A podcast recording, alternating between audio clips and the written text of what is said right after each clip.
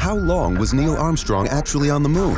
When did Europe start speaking English? Did Marco Polo really go to China? Curiosity Stream is the streaming service for all things history, plus science, wildlife, and more. What's the real story behind the Mona Lisa? We've got that. What caused the collapse of Rome? We know. Where did we find mankind's earliest ancestor? Come find out. For the holidays, give the gift of curiosity with 25% off gift cards for your curious cohorts. It's holiday shopping season at curiositystream.com/gift. All right, here we go. Great. Hey there, I'm Nick. I'm in my 20s trying to figure out life and what faith has to do with it. I've got a lot of questions, probably very similar to the ones you've got. But here's the thing I'm looking for a better answer, and it's difficult to find someone who can help.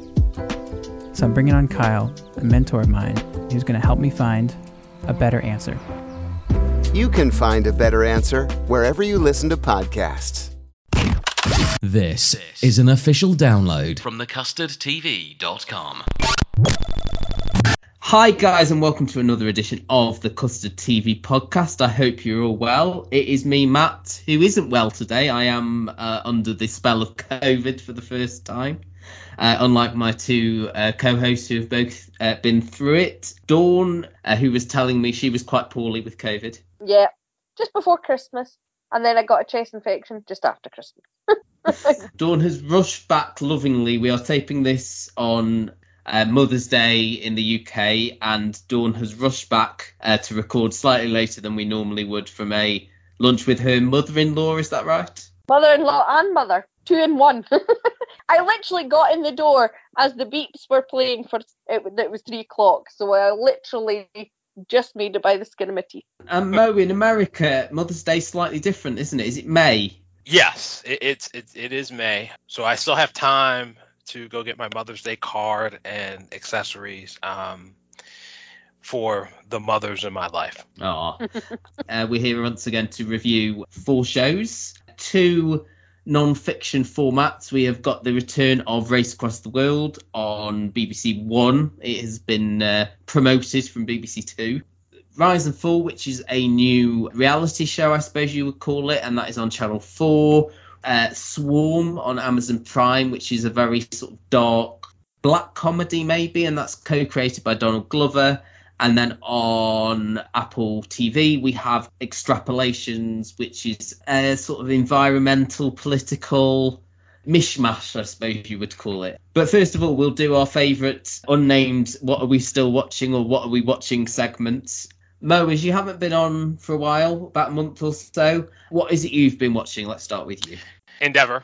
I, I watched the final series of Endeavour. Okay, Uh, yeah. We haven't talked about that. I have to say, I haven't watched it for several series now. Did it end satisfactor- satisfactorily? it, it definitely accomplished what it needed to do. It needed to get Endeavour transformed into Morse. And so that accomplished that mission. You knew the characters who were going to survive to make the migration to Morse. I feel like the the third film, part of me feels it was a little bit slightly rushed, could have benefited from maybe like an extra 10 minutes or so. But overall, I think if you've been a fan of Morse, and, and I have to say, I was a Morse guy uh, in my teens, watching John Thaw at some strange, I had this fascination On. PBS, was it? Yes, on PBS. Yes. Yeah, I think I think for as a fan, if you if you've come along this journey, it's a very satisfying journey. Uh, it's been a satisfying tenure. The problem is, if you want more in this universe, you know, you don't have anything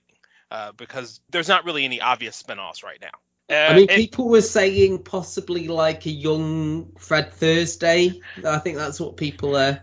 that's an option. Unfortunately, going the other way, Lewis ended the way Lewis ended. Uh, originally, there was supposed to be a Lewis spinoff. And years ago, back in the 90s, they more or less killed off any direct Morse spinoff because there was an episode about Morse's niece dying, and potentially that character could have she could have been like a, a copper and, and and followed in her uncle's footsteps. I'm sure the, the franchise is not to languish too long. Somebody's to figure out something. More than likely, it'll probably be a Fred Thursday uh, prequel. The last time I was on, uh, we discussed Beyond Paradise. I've been continuing to watch that. And Star Trek Picard. I mean, that final season is is really, really good. And it's great to see a lot of those next gen characters back and dealing with not just next gen concepts and storylines, but they're pulling in Voyager, they're pulling in DS9. If you're a fan of those Star Trek shows from the 90s, you know, you need to be watching Picard. Dawn, have you got anything to add? I have continued watching uh, Daisy Jones and the Six. I've been doing colouring in while I've been watching it. But um, it's really strange because I am engrossed in it and I want to watch it, but it also makes me really, really angry. it's like I really hate Daisy. I think she's an awful, awful human being. So I'm, I'm not quite sure what it is that's keeping me going, but something is. Because it was based on a book, I had a, a, a read of the summary, and some of the things have changed. I, I don't understand. The last episode that they um, dropped on Amazon, she overdoses and uh, her she's married she's married an irish nobleman who's very rich. I, I, is it racist to say i didn't know there was irish aristocracy? But anyway uh, he's an irish prince apparently. When she overdoses he scarpers because he can't handle it. Whereas in the book she comes around and realizes he's not going to look after her and she leaves him. So it's taken away some of her agency so i'm not Hmm. quite sure. I have got the book. I will have to read it at some point after what I'm reading at the moment. I think I will prioritise that. It does seem odd the way they've structured it as this sort of behind the music type. in the book, from what I've read, an author is doing a book, so it's done as them interviewing them. So I guess they sort of thought, oh well, we'll transpose it to TV. The Last of Us, of course, finished this week, Mm. which uh, kept up its standard to the end, and a con- not controversial with everybody, but quite a controversial ending where Joel goes mad and kills a lot of people, and whether he was right to or not, and he Mm. did it for selfish reasons. So. And I, I have spoken to Luke uh, briefly just before um, we started recording today, and apart from Happy Valley, that's his only other show uh, that he's enjoyed this year. So, um, Unforgotten, did you watch episode three, Dawn? I did, yes, I Yeah. did. What I am really enjoying, and I did mention this last week, was how that sort of theme where we started in episode one about the lack of funding for Yes, social care and the police in particular. And that comes in again. Obviously, we know that Sonny is going to interview Carol, the social worker who's now living in France uh, with his partner, and there's a custody battle going on there. And where he sort of plays into the murder of Precious, uh, the girl that was found in the chimney. I like the way that they. I think she was in Emmerdale, that actress, wasn't she, who was playing the other social worker who was helping and having worked in that area and now working for the police, there is a great deal of authenticity there on both of those sides. And all the stuff that's going on with Sonny and his partner, and you know the grief he's still going through, and his, you know, lack of respect for Sinéad Keenan's character, and calling her a fast track sort of uni graduate. I, d- I just think there's a lot going on there, and it's it's just you know really intricate and it's so well written. Mo, uh, Unforgotten fan at all, or Oh, I'm watching it every week. okay? so what are you thinking of this series then, Mo? I did think this, it was a bit slow, a slower start to the series, you know, because we traditionally find out the relationships between the characters and the victim at the end of the first episode. But once you get into that second episode, you know, things kind of kick off. And part of me wonders if part of the reason why it, all the episodes are put up on ITVX is because people who traditionally watch Unforgotten and then expect to see those connections form at the end of the first episode, you have to get to the second episode to get that. So I'm just waiting for uh, Sonny's domestic life just to, to totally blow up, and I have a feeling that he's going to split up uh, with Sal, his current partner, and I, I believe it the doctor, and I'm Mm, I think the two of them. There was that moment when they touched each other's hands very Yeah. gently, and I think there's something there that's been simmering in Jess's character. I I really think that the buildup between her issues with her husband that's spilling over into work and Sonny's issues with her. I expect that they don't clash by the time you get to episode four. You're definitely going to get it by the time uh, episode five rolls around. without spoiling anything, no, the last quarter of episode four, I think will answer some of those questions that you've got, but not in the way that you think it will. And and there's a great section as well where they go over Jay's history and how they do that in a in a sort of a compact way. So that's for both of you to look forward to and people listening to this if they watched it on Monday night will have already seen that. So and for me apart from Unforgotten, I have been thanks to someone I know been sucked into this year's Apprentice and we had the uh, the interview stages this week where basically the the five candidates who were all female basically got uh, eviscerated by by the interviewers, as is often the case. Although for me, I haven't watched it in several years, and I think that the candidates have got gradually like worse, and actually the businesses don't make sense at all. Like one of the ladies who was being interviewed by uh, Karen, or as she wanted to be referred to on Thursday night, Baroness Brady to you, as she said to one of them, even though for weeks they've been referring to her as Karen in the boardroom. She basically said to her, you know, you've been a strong candidate. What happened? And she said, well, I didn't think I'd get this far. And I'm thinking, well, surely you're all aiming to get to the final, which suggests to me that a lot of people are appearing on the show now to be on TV to then be on other things. It's more about exposure now than it is about wanting that investment. There's one girl on there who didn't get through who uh, had like an online pick and mix business, uh, but was also cabin crew. And when she was fired, basically Lord Sugar just told her to keep it as a hobby. oh, that's never good. But it just felt to me like most of these people weren't here for the investment. But it just seems like now it, it it's not what it was, and and it's become much more people wanting them sort of 15 minutes of fame or whatever still entertaining if you want to see people torn down a peg or two.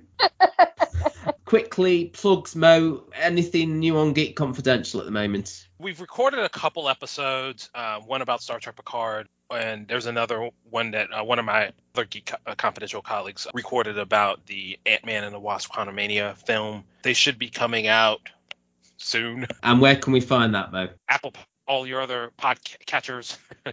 you uh, you can follow us on Twitter, Facebook as well, and you, okay. you can find me at Dr. Mo seventy seven. And Dawn, I'm guessing no no shipyard at the moment, but if you want to just where where can we find the shipyard if we want to pull through the archives? Find us at the Shipyard UST on YouTube, all the podcast platforms and on Instagram and Twitter. Any episodes yeah. you want to point people towards at the moment? Is there anything?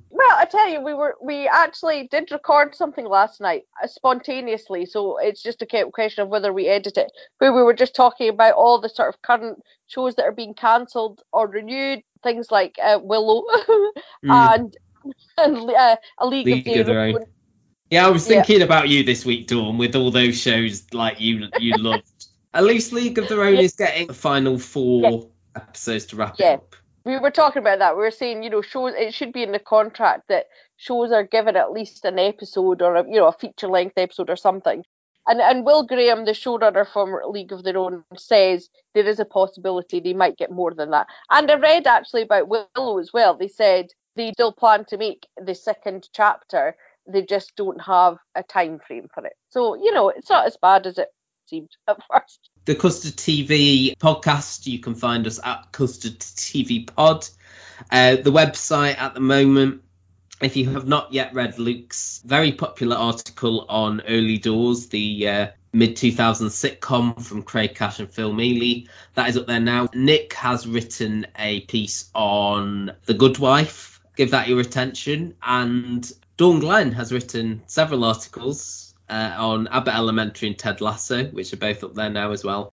The podcast is on all your podcast apps of choice. A lot of episodes up there, dating back all the way from 2011. Please follow at Matt's TV Bites, at Luke Custard TV. We are on Facebook. We are on Instagram. That's It's the Custard TV. If you would like to get involved with either the website or the podcast, you can contact us at any of those places or via email, Custard TV Reviews at gmail.com and please rate, review, and subscribe to the podcast. This could be a podcast. Don't you have to be some sort of whiz kid to do those? Uh, definitely not. Anyone with a computer can make one. This is the Custard TV Podcast. Yes, that would entertain me briefly. From thecustardtv.com. Let's get uh, started on this week's reviews. And first up, we have the uh, new and third series of Race Across the World. Has either of you watched any of the previous series of this? Dawn, had you? No, I have not, but I watched the American show The Amazing Race, which was very similar. That that was a bit more sort of hectic and early days of reality TV, wasn't it? Mo, I hadn't heard of it until Hmm. you shared that, that we would be covering this. I, I was having a conversation early with Luke because he loves this show. He's watched both series. The previous two series have been on BBC Two, I believe, Sunday nights. This one has been promoted to Wednesday nights on BBC One. I was saying to Luke, you know, not a lot of people know about this series, and he was saying, well, in his circles, you know, everyone talks about it, and I think I've proved my point. So there you go. One point to me, the first series it was an actual race across the world started in london and ended in singapore uh, the second series uh, they were going through uh, central america. Here we have another uh, five pairs this time racing across canada. The five couples we have got we have got best friends kathy and trisha uh, they have known each other i worked it out as about sort of 35 years since they were 13 brothers mark and michael who are slightly estranged they don't really know a lot about each other. That's what they were saying early on. Two sets of uh, fathers and daughters. Uh, we've got kevin and claudia. Again their relationship seems a bit fractured. I know claudia had said that her parents separated and didn't have a lot to do with dad growing up so this is their chance to sort of reconnect uh, Laddie and Monique. Laddie is sort of very spiritual in a way, or he's trying to sort of show his daughter how to be kinder, and you know they they talk about sort of paying it forward. And husband and wife, Mobeen and Zainab, and obviously Dawn is backing them because they're from Scotland. The basic uh, premise is that they have only got the budget for what it would cost to do the flight from one end of Canada to the other. They are Discover, this is Daniela. Hi, it's Jennifer Coolidge. I just want to thank you for making me feel so special. I earned cash back on debit for my dinner party groceries. That's great, but with Discover Cashback Debit, we give everyone cash back on everyday purchases. Anything else I can help you with? Do you like asparagus and mushroom sorbet? I've got leftovers. Introducing Discover Cashback Debit, a checking account with cash back. It pays to Discover. Eligibility and terms at discover.com slash cashback debit. Discover Bank member FDIC. Okay, round two. Name something that's not boring. A laundry? Ooh, a book club. Computer solitaire, huh? Ah, oh, sorry, we were looking for Chumba Casino. That's right. ChumbaCasino.com has over 100 casino style games. Join today and play for free for your chance to redeem some serious prizes. ChumbaCasino.com. No purchase necessary. Full prohibited by law. 18 plus terms and conditions apply. See website for details. Not allowed to use smartphones, uh, the internet, anything like that, credit cards. All they've got is the budget. They have got maps and I believe compasses or GPS devices. That's it, isn't it? And so that a lot of it is relying on the kindness of strangers. And in this first episode, they start in a park in Vancouver, and they have to end up. At, it was an island. What was the name of it? Someone remind me. Tulel or something. Tulel, yeah. Talal. So that was it, and and there was two different routes that they could take. The various public transport routes. It was very uh, intermittent, like the ferries and the buses um, from certain parts. They have the option to work to earn more money. So I will go uh, first to uh, Mo on this one first. What were your thoughts on this? Did you enjoy it? Yeah, actually, I really, really enjoyed this. I like, I love the pacing. I think there was just enough time over the course of the hour that we got to know all five of the pairs. We were clearly able to see maybe some potential conflicts could come later on or some challenges and struggles for each of the pairs. Uh, for instance, I love the fact that Trisha and Kathy she was very open about some health issues that she's she's struggling with but i love this description like when they're they're working to raise some additional funds. You know, she has these uh, hands like shovels, and she got them from her mother. And those two, there's like a sitcom with those two, a middle a middle aged sitcom, a, a, a sitcom about a pair of middle aged women who are long term friends having some health issues as, as these changes in life. Really, really I- beautiful story. I would say Mo that they did the most British thing early on when because they um started in this park. They were like, let's try and find the tea room. Which is the most British thing to do, and then they ended up stranded in this park for three hours. Monique and like yeah, like you said, there's this sort of spiritualness, those life lessons that he's trying to impart on his daughter as it's sort they of a generational gap, isn't it? Like she's very much almost like the TikTok generation. He's very sort of came across as very benevolent to me. hmm Yeah, everybody he met, he thanked them. For him, it's like about paying it forward, and so whatever kindness that he receives, he wants to put that back out in the world. Again, which is an interesting contrast to Kevin and Claudia. And you know, when you talked about their limited budget, We'll just say that they spent quite a lot of their budget in this first episode, and I, I and I felt like every time Kevin got a coffee or a beer, like it was like, oh Kevin, there's another like pound gone, another dollar gone off the budget. Yeah, it's so so it's an interesting contrast between the Claudia Kevin and Monique and in terms of their relationship as father and daughter because you can see the natural closeness between Monique and Laddie, where it's there is a bit of bridge building that needs to occur between Kevin and Claudia. That's an interesting story to, to keep watching. And and then the brothers Mark and Michael, you know, I really, you know, in terms of their relationship, I would lump them very much in that Claudia Kevin kind of situation. You know, they need to figure things out about each other. I was thinking like were they raised in separate households because of the way they they they acted they did how how little that they knew about each other there was definitely some bonding going on I think it's just the thing, you know, when you get into your mid and late thirties, unless you'll sort of maybe like live close to each other or make that time, you can easily drift apart from your sibling. And I think that's that's sort of what they were telling. Unless you know you've got a, a bond of some description, you can just sort of drift away, can't you?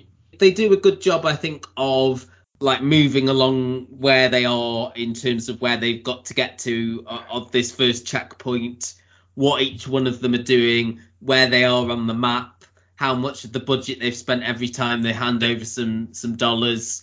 Dawn, I'll just go to you. I mean, as I said, I humorously said that you would be rooting for the Scottish couple, but I think Kathy and Tricia possibly more up your street. Yeah, and frighteningly, Kathy and Trisha. Obviously, I am in real life very short and wear glasses, and I have a friend that I met online who is this spitting image of Trisha, assuming that's the way round they are, and even has the same demeanour. She's very jolly hockey sticks guy. So I literally look at them and just see me and my friend. and And go, and not to besmirch you, but similar age as well. I think. Yeah, about the same age. So when they first appeared, I did. I, I was drawn to uh, Zainab and Mobeen, but then I was like, oh no, I don't like Zainab. She's a bit of a a hard nut. We didn't see a lot of them, did we? I think of the five, they were probably the, the least we Yeah. saw in the first. Because they took a break to go skiing, so they were having a nice time while everybody else is flagging down cars and asking people, "Are you going north?" Which happened a lot in this episode. But I think it's very well cast because they've got these teams of two where there is obviously a conflict in how they go about doing everything, but not enough that you would just hate watching it because they do nothing but fight, but enough to keep it interesting that they're going to approach things. And and I thought especially the, the brothers, Mark and Michael, Mark he's very shy, has no confidence in himself, which is what he said about, you know, moving back with his parents. And obviously we don't know why, but presumably something happened, a breakup of a relationship or something like that. So I, I'll be interested to see his growth if this helps him, which obviously is why he's doing it. It's something you don't often see because when you when you look at Mark, he looks like a very sort of blokey bloke, and his hobby is you know playing video games. But he's actually somebody who's obviously going through something, and he's decided that going on this show is going how how he's going to tackle it. So I was interested in that, and obviously the the two sets of uh, daughters and father are just I, I mean, I'm assuming it's my age, or maybe it's not, but I'm all I'm usually on the father side, but not when Ke- we're not with Kevin. I was just like, oh man, there's always one in one of these shows where you're just like, oh, you just need to. When he was telling his grown-up daughter to stop smirking, and she wasn't smirking because they were just having a very uncomfortable fight in public. And I, I'm assuming this was in spring, so the weather was pretty rubbish, uh, uh, bad enough that two of them could go skiing. Be interesting how they cope with that long term. And it looks like from the from the next episode that they will be going into sort of the stark no humanity at all, so less less opportunities to to get those Yeah. lifts, to get that work. I am curious, uh, Matt. Did the press packs or anything uh, share any information about how they're filming the footage? Because it looks gorgeous. Um, yeah, you know, i, I i'm looking at the moment, but all they've got on the press pack is interviews with each couple, giving a synopsis of the show. You know, relying on kind, kindness of strangers and and the facts. So, to answer your question, Mo, no. It's okay. It's okay. I'm guessing from what you're saying, both of you would be intrigued to to continue watching. This is not available to binge on iPlayer. This is this is going to be a, a week by week. Yeah, I think I would watch it weekly. I Hmm. I do think my mum watched the first either first or second season, maybe both. I don't know. You know, it's something I can talk to her about. If I can find Luke Luke's circle of friends to discuss it online, I'll, do enjoy that aspect of reality show. I joined Uh, Twitter to talk about Big Brother, so I think you know it, it being on BBC One at nine o'clock. I think people will be watching this series. I think it being tucked away on BBC Two on like a sun, Saturday or a Sunday night, it's not going to get those viewers, are they? Having that nine PM BBC slot, even though people don't watch linear TV anymore, as far as we're told, you know, the Twitter watch along live will be more in in tune with when it's on now. yeah, hopefully. Uh, obviously, they want to build on what they did with the traitors and, and try and get that, that same kind of buzz. I don't think it will happen because it doesn't have the same intrigue, but I think there will be an audience for it definitely for that. uh, You know, tweeting along and giving their opinions. So yeah, I'll definitely wa- carry on watching this. I, de- I I really enjoyed it. It was an interesting format. and actually part travel show as well because oh look how how gorgeous Canada is and as you were saying Mo about the way it's filmed and same question to you then Mo yeah, I, I definitely would like to continue. I really did enjoy that. I wasn't. I didn't know what to expect, but I really was enjoying this episode. This episode. I, I'm certainly more intrigued this time than I was the last time I think the couples that they've chosen I think are a likable bunch or you know they are you know as as Dawn said you can judge them quite easily I've sort of almost sort of picked my favourites in a way, very much team Kathy and Trisha, but also um, a big fan of Laddie, as Mo said. You know, I just like his sort of outlook on life and, and sort of the lessons he's trying to impart on his daughter. So, as I said, 9 p.m. weekly Wednesday nights on BBC One. Dawn talked of the traitors. Just thank you for the link there, Dawn. Rise and Fall is the new um, show. They're said from the makers of the traitors, which is a nice, almost rhyming thing. Studio Lambert is the studio who also produced Gogglebox, Naked Attraction, The Circle, and Race Across the World. So, uh, 50% Studio Lambert this week. Rise and Fall, uh, hosted by Greg James. It is a reality show. I believe it was 16 contestants. They are competing to win up to £100,000. Uh, it is all set in, would you say, a tower block or a high rise? How would you describe it? Yeah, terrible. Tower block? Yeah. The start of it is all the 16 people meet. Greg James arrives and tells them that they are going to be split into two groups. There are going to be uh, six people in a position of power. These are called the rulers. They will live in a luxury penthouse, will be sleeping in very comfortable beds, will be eating lovely food, and will be controlling everything the other 10 do. They are referred to as the grafters. They have the sharing cold water, living on broth, and they have to complete all the tasks. very similar to uh, the traitors in that uh, a lot of each episode based around tasks where they win part of the money which will form the prize pot at the end of episode one the rulers had to decide which of the six of their number would no longer be a ruler and would leave the house completely. Uh, it ended like the Traitors did on a cliffhanger. We then saw in episode two that one of the grafters would uh, be voted to become one of the rulers. Uh, we also, in this, Greg James was assisted by a talking lift who sort of instructed all the uh, contestants to gather around TVs. The red room, which was very similar to the room in which the uh, the team sat in the Traitors. There was also uh, slowed down versions of popular pop songs like in the Traitors. And this is again going to be over consecutive nights. I believe there are 18 episodes in whole uh, over four weeks. Uh, this week, there's going to be six episodes every night from Sunday to Friday. We know that uh, Dawn was a big fan of the UK Traitors, and Mo accidentally became a fan of the US Traitors because he sat in front of Peacock and couldn't be bothered to change the channel. Dawn I think it's hard to not compare it to the traitors as I have Yeah. done several times there. You know, is this going to hold your attention? What did you think to Rise and Fall? What I find most difficult about Rise and Fall is its messaging. I didn't know what it's trying to say. With the traitors, I don't think there's a message. It's it's a, just a, a game of murder, really, isn't it? You know, but Rise and Fall seems to be trying to say something about capitalism, but I don't know what. I I don't know if they're trying to say capitalism is good or capitalism is bad. And just the way they raise the, the prize fund is to work as a team. That's the same as, you know, traitors and most other things. But then you have the leaders who are pushing the grafters to a certain point, and they have to decide what point the, the, they'll be pushed to and, and to, to earn the money. And some of the leaders are saying we should be compassionate leaders and and lead them only you know do what we're prepared to do and then there's a you know other leaders who are saying no we need to push them because that's what a leader does you push them to be their best I mean, you say other leaders, the the Ramona, who's Yeah, a woman Ramona, whose yeah. breasts follow her into the room. You know, breasts enter room. Three minutes later, the rest of her follows.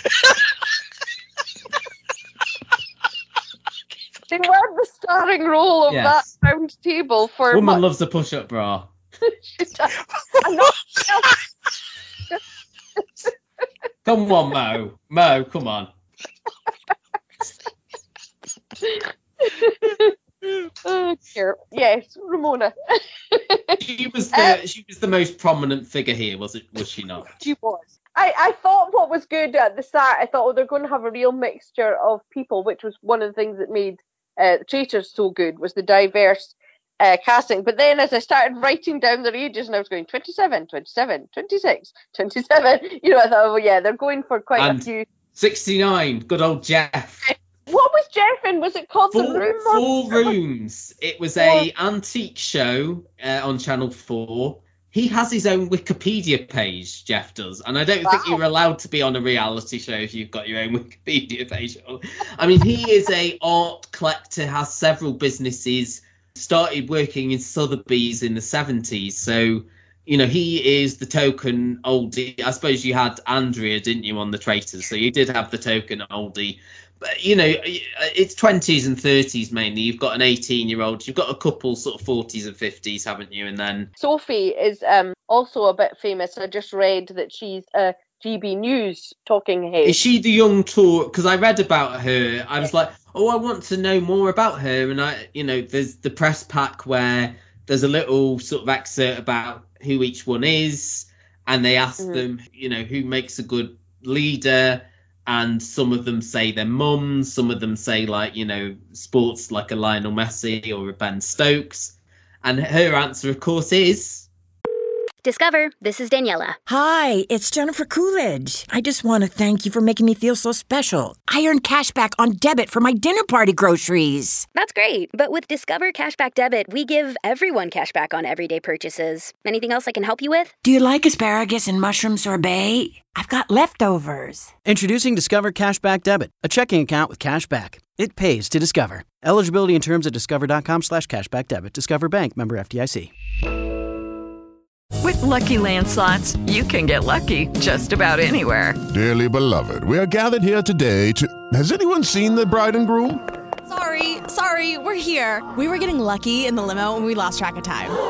No, Lucky Land Casino, with cash prizes that add up quicker than a guest registry. In that case, I pronounce you lucky. Play for free at LuckyLandSlots.com. Daily bonuses are waiting. No purchase necessary. Void where prohibited by law. 18 plus. Terms and conditions apply. See website for details. Margaret Thatcher, because she is oh, Yeah. a member of the Young Conservatives. The task for me is a bit weird. I thought when they said, "Oh, t- the first task you're going to do is be electricians," I was actually hopeful that they were going to be electricians. They were going to do a proper electrician job, not like out in the world, but you know, they would teach them something to Hmm. see how hard it is to be an electrician or how hard it is to be a plumber, or you know, how skilled these people are. They were getting electrocuted. It, like and and you mentioned there, Dawn, and I didn't do a very good job in terms of the tasks. So the the rulers are making the decision how long each of the grafters spend uh, doing the task, and the money goes up every time. I believe it doubled. So the first shift was for a thousand pounds and they had to do it for a minute and then it went up to it doubled. So it was three thousand pounds. They had to do it for two minutes and then i think it went up to six thousand and they had to do it for three. They then got to reward them. I think they had uh, dinner which was like a thousand a hundred pounds per head. And it, it sort of went from there you know they are the bosses and these are the plebs. I personally preferred the task here the tasks in the traitors went on too long personally for me. And it was like i was watching a workout with bounds trip.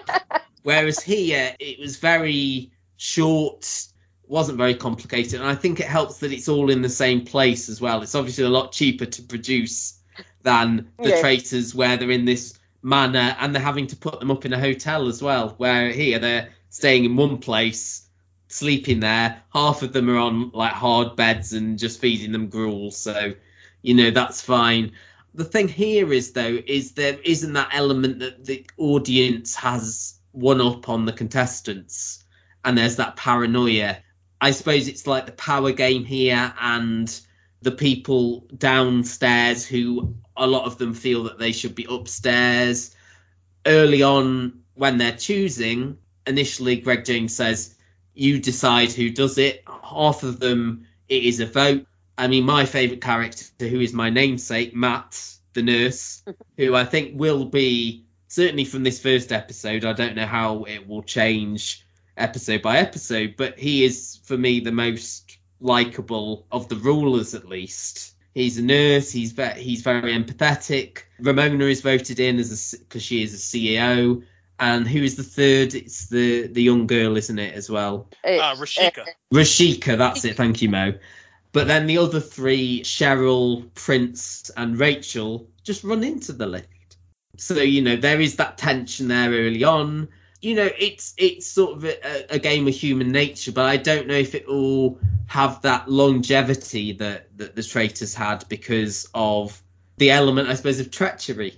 Mo, what about you? I do you agree with Dawn. I was really baffled trying to figure out what is it saying about late stage capitalism. Part of me I think the answer is nothing.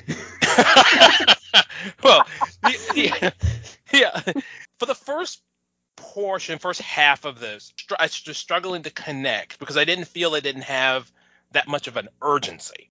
It definitely picked up in the second half once you got to um, the challenge, you know, the work that they had to do as an electrician. And and like Dawn, I was thinking that they were going to be real electricians.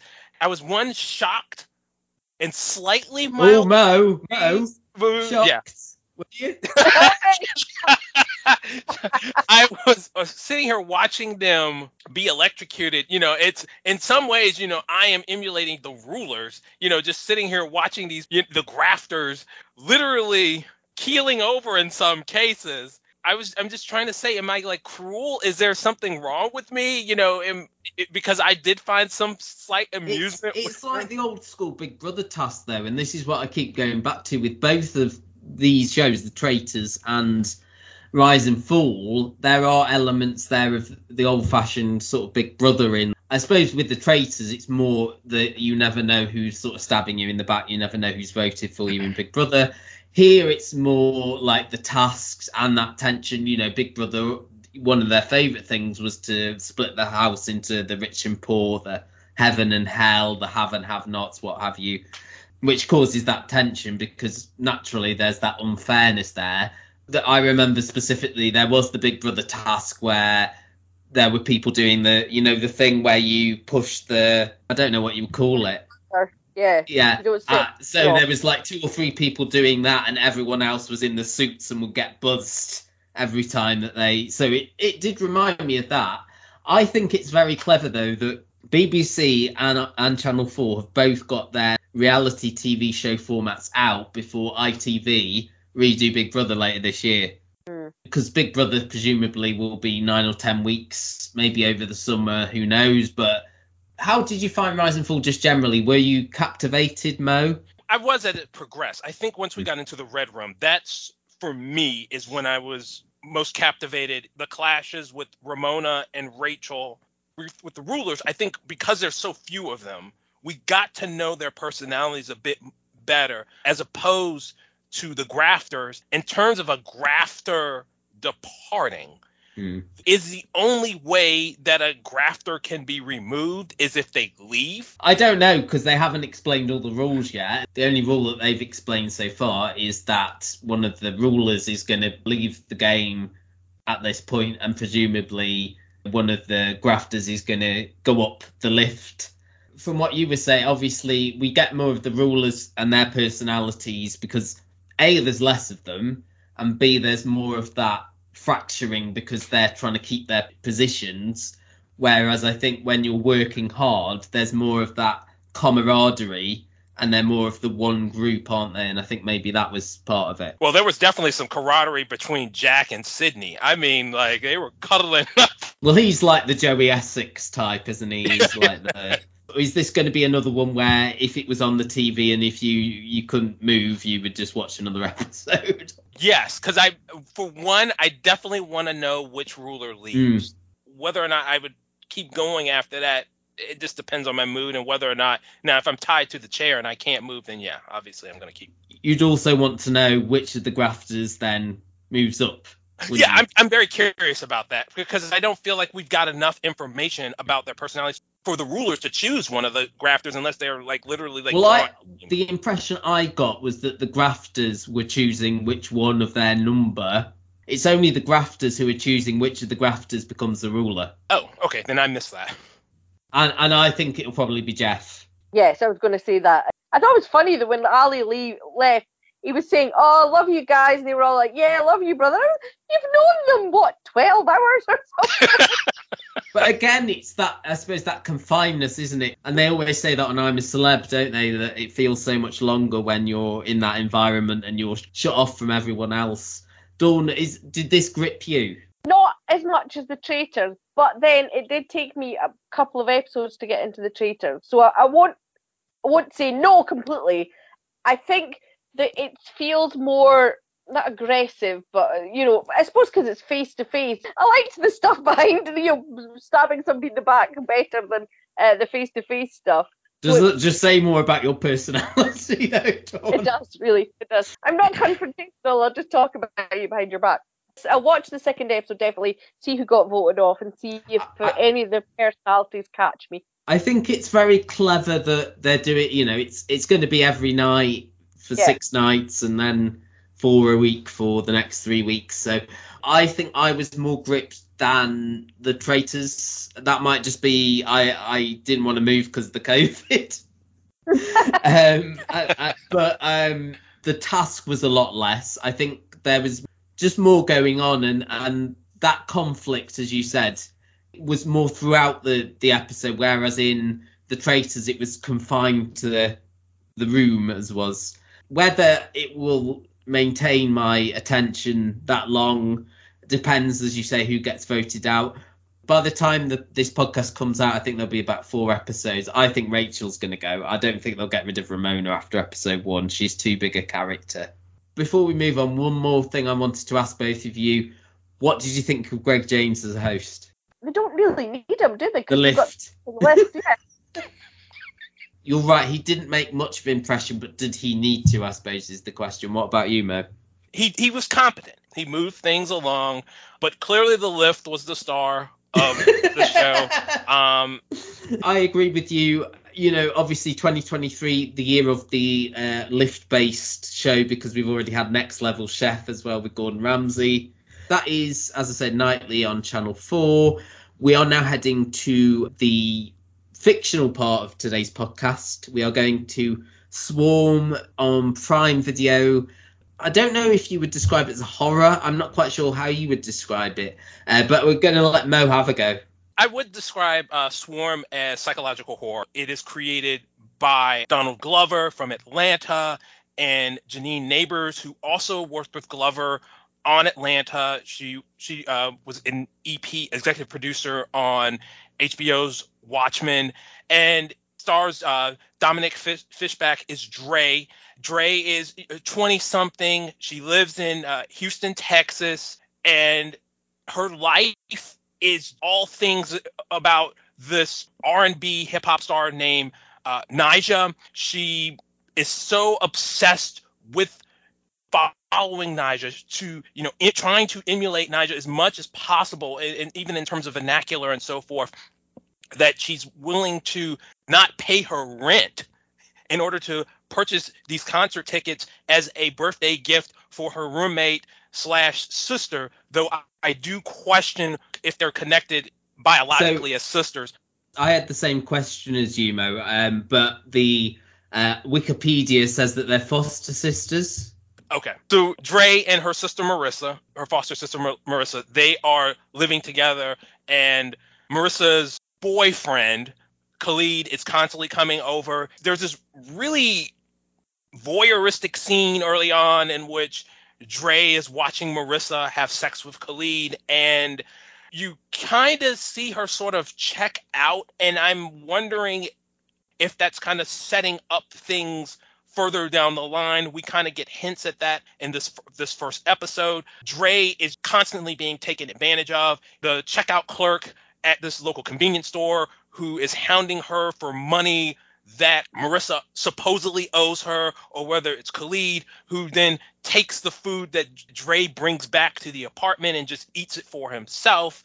Dre's life is not just ti- tied up into uh, Nija, but also Marissa. She truly d- is d- codependent on Marissa. Now, Marissa is played by Chloe Bailey. She really sells this relationship that she's trying to build with Khalid. Sh- It's clear that she's very frustrated. It's this interesting sibling dynamic where she feels like she has to treat Dre childlike, and it sort of reaches this boiling point when it impacts Marissa's life later on in the episode where she has to br- feel like she has to really cut Dre off.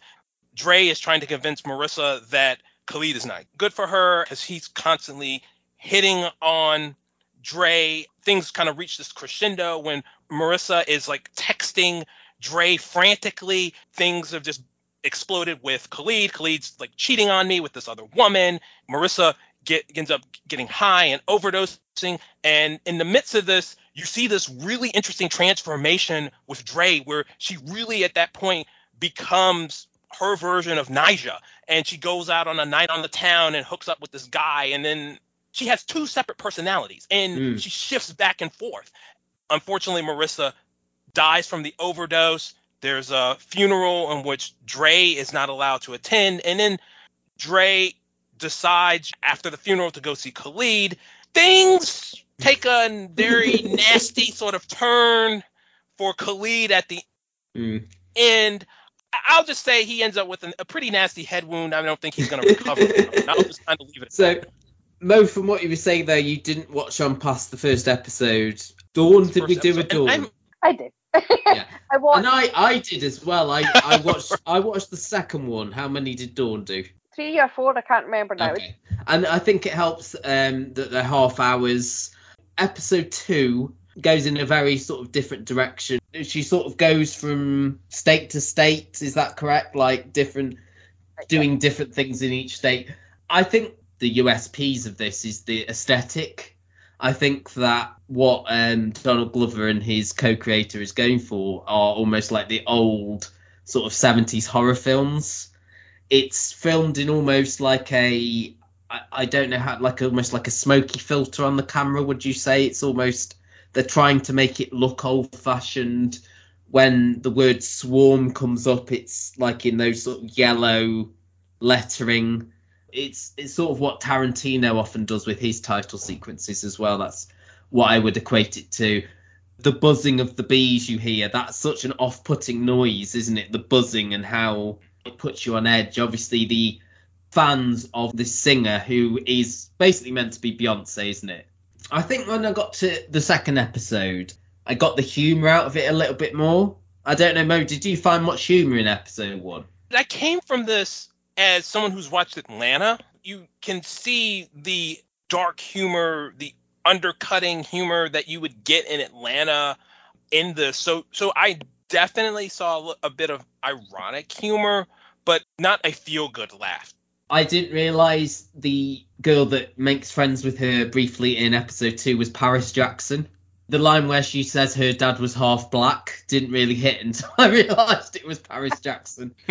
um, that that character's fate made me giggle, even though I sort of knew where it was coming from, and what Dre does at the end of episode two as well, how she leaves things with her gaggle of stripper friends that she makes. Let's say I found the the humor in that more overt. I think I don't know if you've read on the, the writer of one of the episodes, Malia Obama has co-written one of the episodes of this. Yes, I, I do remember her being part of the writing room for this. Yeah, which seems very odd for Malia Obama to be part of. The, you know, if you were going to pick what her first show would be, maybe not Swarm, but then you see what like Barack Obama's list of his favorite things at the end of each year. You know, he does have quite diverse taste. I will defer to Dawn, but I think I got into this more in the second episode.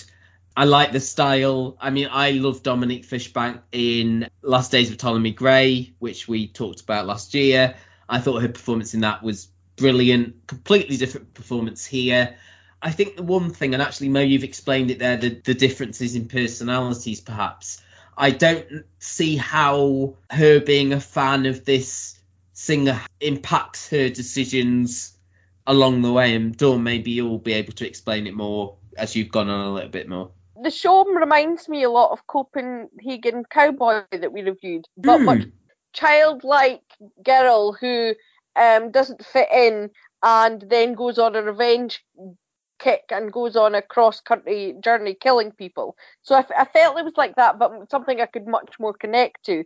And I, I agree with with Mo about the two personalities. I think it's really shown in the second episode where she's a stripper, when she's just herself. She's a terrible stripper. She has no moves and she's just sort of walking about and kind of kicking her legs up in the air and you know swing at the pole um, and she's awful but then once she's committed murders and somehow that makes her feel more like Nija she becomes a brilliant stripper and she's really good and she's making lots of money each murder she does she's feeling more like she's becoming her idol and who she wants to be Dominique Fishback is so good at that she plays both sides brilliantly. The way she runs into the mall when she's late, and it's so awkward, so ungainly. You feel who this character is completely and how off kilter and quirky and just not, as you say, not developed emotionally or, or uh, intellectually, really, uh, that she is. I've been involved in online fandoms for 25, over 25 years and I know how crazy people are. People can really take things far, and I think this show is really showing the way Dre is online, the way she has uh, an alternative personality online she doesn't use a real name and she has all these followers and she has all this backup for everything she wants to do. In fact, it is a follower who finds her the address of somebody that she wants to kill because they're all doing it in the name of Nyjah. So I think the online side of it is done really, really well and is horrifically realistic for what people will do when they're a fan of somebody and how far they'll take it and how far how much somebody like that means to them. I saw this week um, Lizzo was, was performing in Britain and there was a girl who had memorized every piece of choreography uh, for one song and wanted to perform it, and she did. Lizzo picked her out of the audience and she performed it. And then Lizzo posted about it saying, I did that for Beyonce's show. And so to know I mean that much to somebody, and there's all these signs saying, you know, you saved my life. And that's exactly what you see in, in, in this with Nyjah. I, I'm not sure entirely what it's saying about um, being a fan of someone, that it is an escape but obviously it can become really toxic too. I'm I'm not sure it's my cup of tea in terms of, because it is very dark, uh, but it's one of those shows where I would happily say to people, it's really good if you like this kind of thing, if you like the kind of humor that uh, mm. Atlanta in Atlanta and that kind of show. But I found it a lot more palatable than the consultant, for example. I didn't. I think maybe it's the central performance her comic timing as well. You know, in these horrific, fatal moments, absolutely brilliant. And in that scene in the bedroom of that house where she goes to with the strippers and she's eating, someone offers her some money to do something, and the way she eats chips, perfect yeah. sort of timing. You know, the facial expressions, you can feel those emotions there's almost like a dreamlike quality to how it's presented. I think it's that combination between the themes, the writing, the cinematography, the music, the central performance, everything just sort of sits right. And I think it's interesting some of the the people that are cast in it. I believe Billie Eilish is in a later episode as well. So I mean, seven episodes, half an hour each, and I've already watched two. I think I'm gonna continue with it. So yeah, that's all on Prime now finally, uh, we're heading over to Apple TV Plus for extrapolations, and Dawn just going to briefly run through this. I saw some things that were describing this as an anthology. I would personally not call it an anthology. It's a drama series, but it spans 30 years in the future, uh, beginning in 2037. I think it goes to 2070. It is all about climate change and what will happen if nothing changes at this point. Uh, the first episode is titled 2037 and it focuses on several threads of people's lives in that year, some of whom will go on and we will follow their threads through the next 30, 40 years. We opened in Tel Aviv where we have COP42. We're told that there is a population of 9 billion people now. The temperature has risen by 1.55 degrees. As we know, this is something they always talk about eh, at COP42 is the rising temperature. And they are trying to decide what upper limit they're willing to accept. Is, is it going to be two degrees? Main topic of discussion is Nick Bilton, who is the CEO of a company called Alpha, which is some kind of all encompassing tech, software, uh, medical, who knows, everything. And he is the figure. He has created a desalination technique that could save countries who, who have no water, which are a lot at this time, because in 2037 there's a lot of uh, forest fires, a lot of floods, and a lot of famine. So he is contemplating whether he is willing to give these countries the patents for his desalination um, software uh, hardware for free, and that's a big issue whether they will get it or not. And why is he wanting it in return. He is working with uh, another character whose name is never given. I think I saw online that they just called him Junior, uh, played by Mar- Matthew Rhys, who is a developer and wants to build a casino above the Arctic Circle, as anybody does. He is clearly a venal, money grabbing. He talks about, you know, the whole world by the end of the century is going to be dead, but what do I care? I'll be dead. You know, it's not my problem. Sienna Miller is playing Becca, who is on the other side of the coin, uh, she is a pregnant conservationist who's been working uh, in forest counting ravens, but she's caught in the forest and has to be evacuated, giving birth to her son uh, Ezra. She's married to Omar, who is the uh, Algerian representative at COP42. We also have the story of Marshall, who is a rabbi, and he wants to stay in Tel Aviv to tend to his people there. He says they need him, but his parents are very wealthy. His father is business manager to Matthew Rhys, very rich developer. His mother falls, she suffers from um, breathing problems due to the forest fires in Tel Aviv, and um, she suffers a, a accident. And so, whether that will force him to go home to be with his mother in, in Miami, where she can be best taken care of. As the events go on, we discover that even though uh, Nick Bilton does give the patents for the desalination for free, he has an ulterior motive that he wants to mine under the Arctic Circle for the rich seams of gold and copper and uh, nickel because the biggest selling things are to make batteries because of, of how everything is going and power. The batteries are the biggest selling thing, so he is still wanting to make money. As we go through the other episodes, we'll follow the lives of some of these people as they go on. It's all huge names. Meryl Streep's in episode two. Uh, and the lesson is if we don't stop this increasing world heat, what will then happen? How will this get worse and worse and worse? The second episode uh, is much more centered about losing species, and each episode opens with a graph giving us information about a particular aspect of climate change. What you were saying, Dawn, and I know I asked you both to watch the second episode, and then I didn't myself, and again, I'm going to blame it on the COVID because I assumed it was a an anthology, but it, how they describe it on uh, the the press site is interwoven stories. So, I mean, the second episode it, does it focus on one of the characters or? It uh, focuses on Sienna Miller, ten years in the in the future. It's uh, 2047, and she and her son Ezra. We discover that Ezra uh, he has a difficult birth, and um, he has a condition they call summer heart, which means his heart can't cope with the increasing heat. She's also taken a job. Uh, in the first episode, we hear that she's gone uh, for an interview with this job with a company called uh, Menagerie 2100, who are saving animals by taking genetics and freezing them and taking all the information, but it seems they're not very ethical doing it. It's, they call it a, a Noah's Ark to one day bring all the, back the species we've lost once the Earth's clean and habitable again. This is from uh, Scott Z. Burns, who was involved with Contagion and Inconvenient Truth. So, you know, he's quite passionate about certain issues here. I found this a bit, certainly the first episode, which is all I've watched, sort of tonally all over the place. All of these different bits, which Dawn has gone over so well. I think there was four or five different sort of interconnected stories.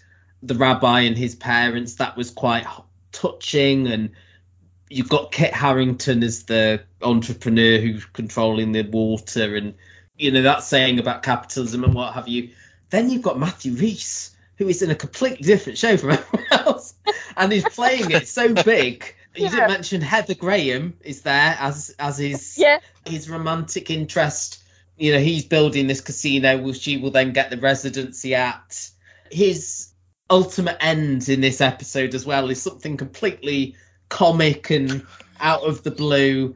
It sort of almost undermines everything that goes on, but at the same time, it's probably my favourite part of the episode. So I don't know what that says about me. I, I just felt like maybe I was being preached to a little bit.